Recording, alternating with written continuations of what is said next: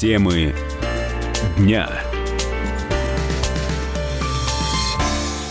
У нас с вами вполне светский разговор. Мы поговорили о том, как, собственно, перевозить животных на дальние расстояния, как нам с вами просыпаться, ну, точнее, нет, не так, как нам заснуть, когда э, в 3 часа утра или ночи уже солнце, понимаете ли, э, светит так, что в пору на работу отправляться, а еще можно бы и поспать. Ну и, конечно, как вообще при такой жаре или при такой влажности существовать в наших городах и регионах. Кстати, по поводу э, действительно жары и влажности, тут можно сказать, что мы уже приближаемся, по-моему, к тропикам. Вот в Москве э, объявлен желтый уровень погодной опасности. Э, продлен он до завтрашнего дня как раз из-за грозы, жары и порывистого ветра.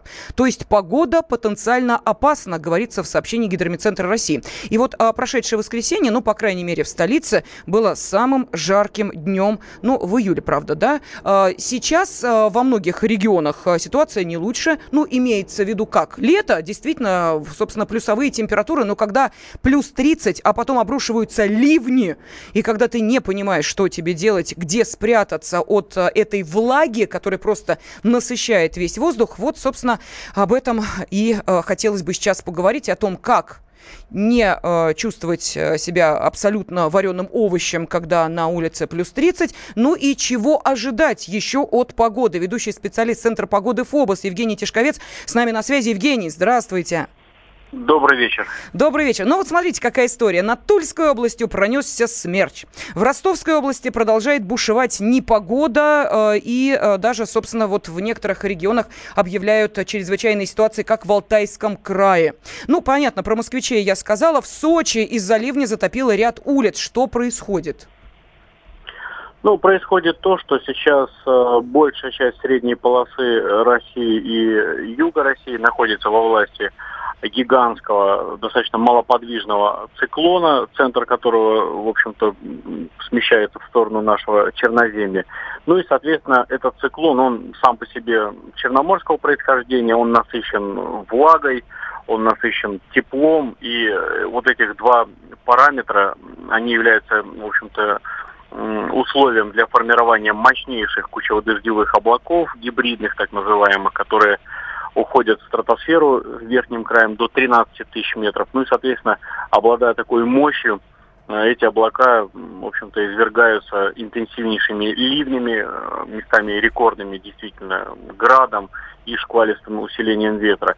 Да, а это носит, в общем-то, не повсеместный характер, э, это такая достаточно мозаичная картина, и то, что ждет нас впереди, к сожалению, прогнозы неутешительные – эта депрессия будет э, определять такой вот неустойчивый, по-летнему неустойчивый и очень душный, теплый характер погоды как минимум до конца недели, а я думаю, что и до конца месяца.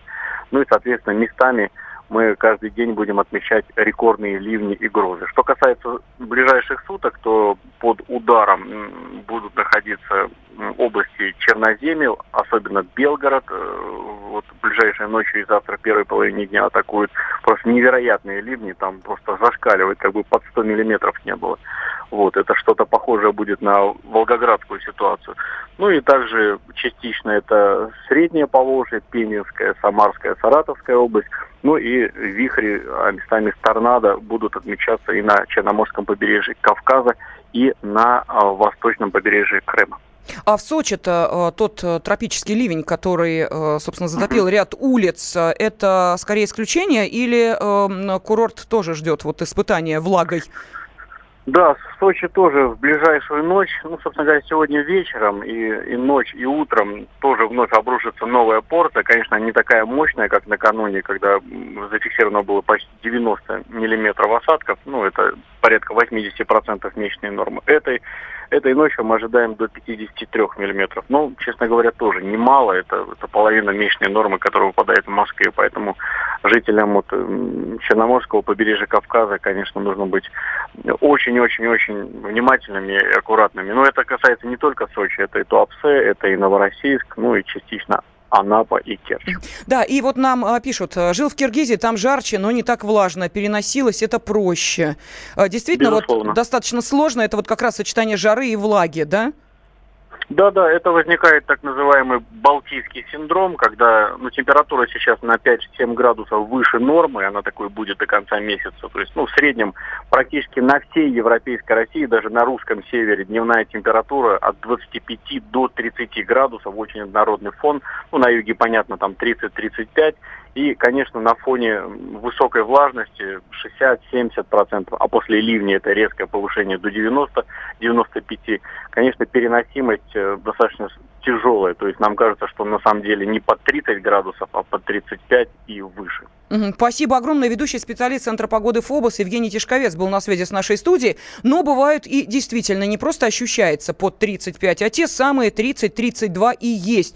Как выживать в такую жару? Действительно, есть регионы, где дождя нет, а столбики термометров ползут все выше и выше. Но на этот вопрос, что делать в такую жару, нам ответила врач-терапевт Людмила Лапа. Прежде всего, влажная тряпка, обтираться лицо, руки хорошо помогает на время освежиться. Кондиционер у нас температура оптимальная 24 градуса. Ни в коем случае не делайте меньше. Когда вы делаете меньше, все течет, влажность увеличивается и только хуже становится. Обязательно пить, если голова болит, крепкий сладкий чай. Третий момент все-таки питание обязательно регулярное, каждые там 3-5 часов, очень маленькими порциями, не больше 150-200 грамм. Это будет способствовать хорошему самочувствию и хорошему настроению. Ну а как самочувствие у Волгоградского стадиона, хочется спросить, а после того ливня, который обрушился на город 15 июля. По данным синоптиков, за несколько часов в городе выпала полуторамесячная норма осадков. И даже появилось сети видео, на котором видно, что местность возле стадиона сильно размыла. Сейчас с нами на связи наш корреспондент в Волгограде Инна Шереметьева. Инна, здравствуйте. Как чувствует себя стадион? Э, добрый вечер. Ну, сам стадион чувствует себя, если и не очень, то вполне таки хорошо. Вот его, конечно, тоже, тоже немножечко залило, но, в принципе, уже 22 июля, через несколько дней, там пройдет первый матч э, Ротора. Э, первый, скажем так, после чемпионата, который принимал стадион. Э, вот. И говорят, что все будет нормально, все будет хорошо, сам стадион не пострадал. А вот берег который идет от стадиона к, Волж, к Волге, его сильно размыло, большой оползень произошел, провал э, глубокий. Э, песок, э, несколько тонн смыло на новую ракадную дорогу вдоль Волги. И теперь вот этот вот весь песок снимают с асфальта, техникой вывозят, Э, чтобы очистить дорогу. Ну а потом собирается уже завтра, в принципе, приступить к тому, чтобы заделывать все эти дыры. Инна, а погода-то будет э, способствовать таким работам? Ну, дождик у нас пока идет, но уже не ливень, а вот просто весь день моросит. А температура какая? Температура очень замечательная, комфортная, градусов 25. То есть после жары за 40 мы просто вот наслаждаемся. Спасибо огромное. Наш корреспондент в Волгограде Инна Шереметьева была с нами на связи. Ну, а кто-то наслаждается не просто приятным воздухом, а жарой. В конце концов, она в наших широтах бывает нечасто. Именно ей посвящают песни.